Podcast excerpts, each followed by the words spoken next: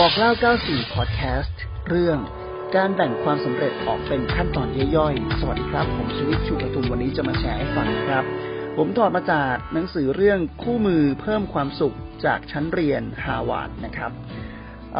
เขาบอกว่าศาสตราจารย์เอลแลนแลงเกอร์นะครับ แบ่งนักศึกษาเนี่ยออกเป็น2กลุ่มด้วยกัน แล้วก็ขอให้พวกเขาเนี่ยประเมินความฉลาดของนักวิทยาศาสตร์จำนวนหนึ่งที่ประสบความสำเร็จอย่างสูงเลยนะครับคุณผู้ฟัง โดยกลุ่มแรกไม่ได้รับข้อมูลเลยว่านักวิทยาศาสตร์เหล่านี้ทำอะไรบ้างกว่าจะประสบความสำเร็จ ผลปรากฏว่านักศึกษาในกลุ่มนี้ให้คะแนนความฉลาดของนักวิทยาศาสตร์เหล่านี้สูงลิ่วเลยครับ และมองว่าความสำเร็จเหล่านั้นไม่ใช่สิ่งที่ใครก็ทำได้ ส่วนกลุ่มที่สองครับ ได้รู้ข้อมูลเกี่ยวกับขั้นตอนที่จะนำไปสู่ความสำเร็จของนักวิทยาศาสตร์เหล่านั้น ทั้งการลองผิดลองถูกความล้มเหลว และอุปสรรคที่พบเจอ ผลปรากฏว่านักศึกษาในกลุ่มนี้ครับคุณผู้ฟังให้คะแนนความฉลาดของนักวิทยาศาสตร์เหล่านี้ สูงเช่นเดียวกับกลุ่มแรก แต่มองว่าความสำเร็จของพวกเขาเป็นสิ่งที่คนทั่วไปก็สามารถทำได้นะครับ นักศึกษากลุ่มแรกรู้เพียงข้อมูลเกี่ยวกับความสำเร็จของบรรดานักวิทยาศาสตร์ครับแต่ว่าจินตนาการไม่ออกนะครับ วกเขาจึงใช้วิธีคิดแบบคนที่นิยมความสมบูรณ์แบบ แต่โดยมองแต่ความเป็นจริงนะครับ ส่วนหนึ่งซึ่งก็คือผลลัพธ์นั่นเอง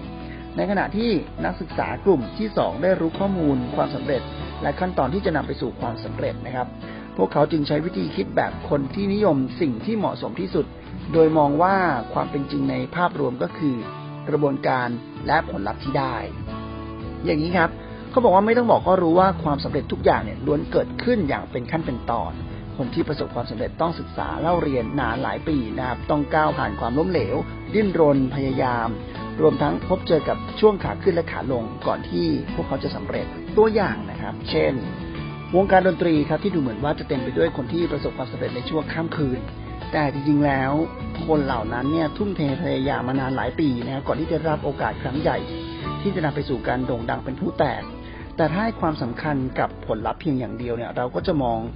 ข้ามความพยายามไปครับ แล้วก็เวลาที่พวกเขาเนี่ยทุ่มเทกว่าจะไปถึงจุดนั้นได้ ความสำเร็จดังกล่าวจึงดูเหมือนอยู่สูงเกินเอื้อม และก็มีเพียงสุดยอดอัจฉริยะเท่านั้นที่จะทำได้นะครับแลงเกอร์ก็เขียนไว้ว่าการศึกษาว่าคนคนหนึ่งจะประสบความสำเร็จได้อย่างไรทำให้เรามีแนวโน้มที่จะมองว่าความสำเร็จนั้นได้มาอย่างยากลำบาก แต่ในขณะเดียวกันครับ ก็ทำให้มองเห็นว่าเรามีโอกาสมากขึ้นที่จะประสบความสำเร็จ เพราะการทำเช่นนั้นครับจะทำให้ผู้คนจินตนาการว่าตัวเองทำตามขั้นตอนเหล่านั้นไปทีละขั้น ในขณะที่การมองแค่ความสำเร็จ ซึ่งเป็นเหมือนปลายทางที่สูงเกินเอื้อม จะทำให้เขารู้สึกว่าตัวเองไม่มีทางทำได้อย่างแน่นอนเอาละครับคุณผู้ฟังครับ ถ้าคิดว่าเป็นข้อมูลที่ดีนะครับ ก็ ฝากกดติดตาม TV5 HD ออนไลน์ในทุกแพลตฟอร์มเลยนะครับ แล้วก็ www.tv5hd.com ททบ5นำคุณค่าสู่สังคมไทย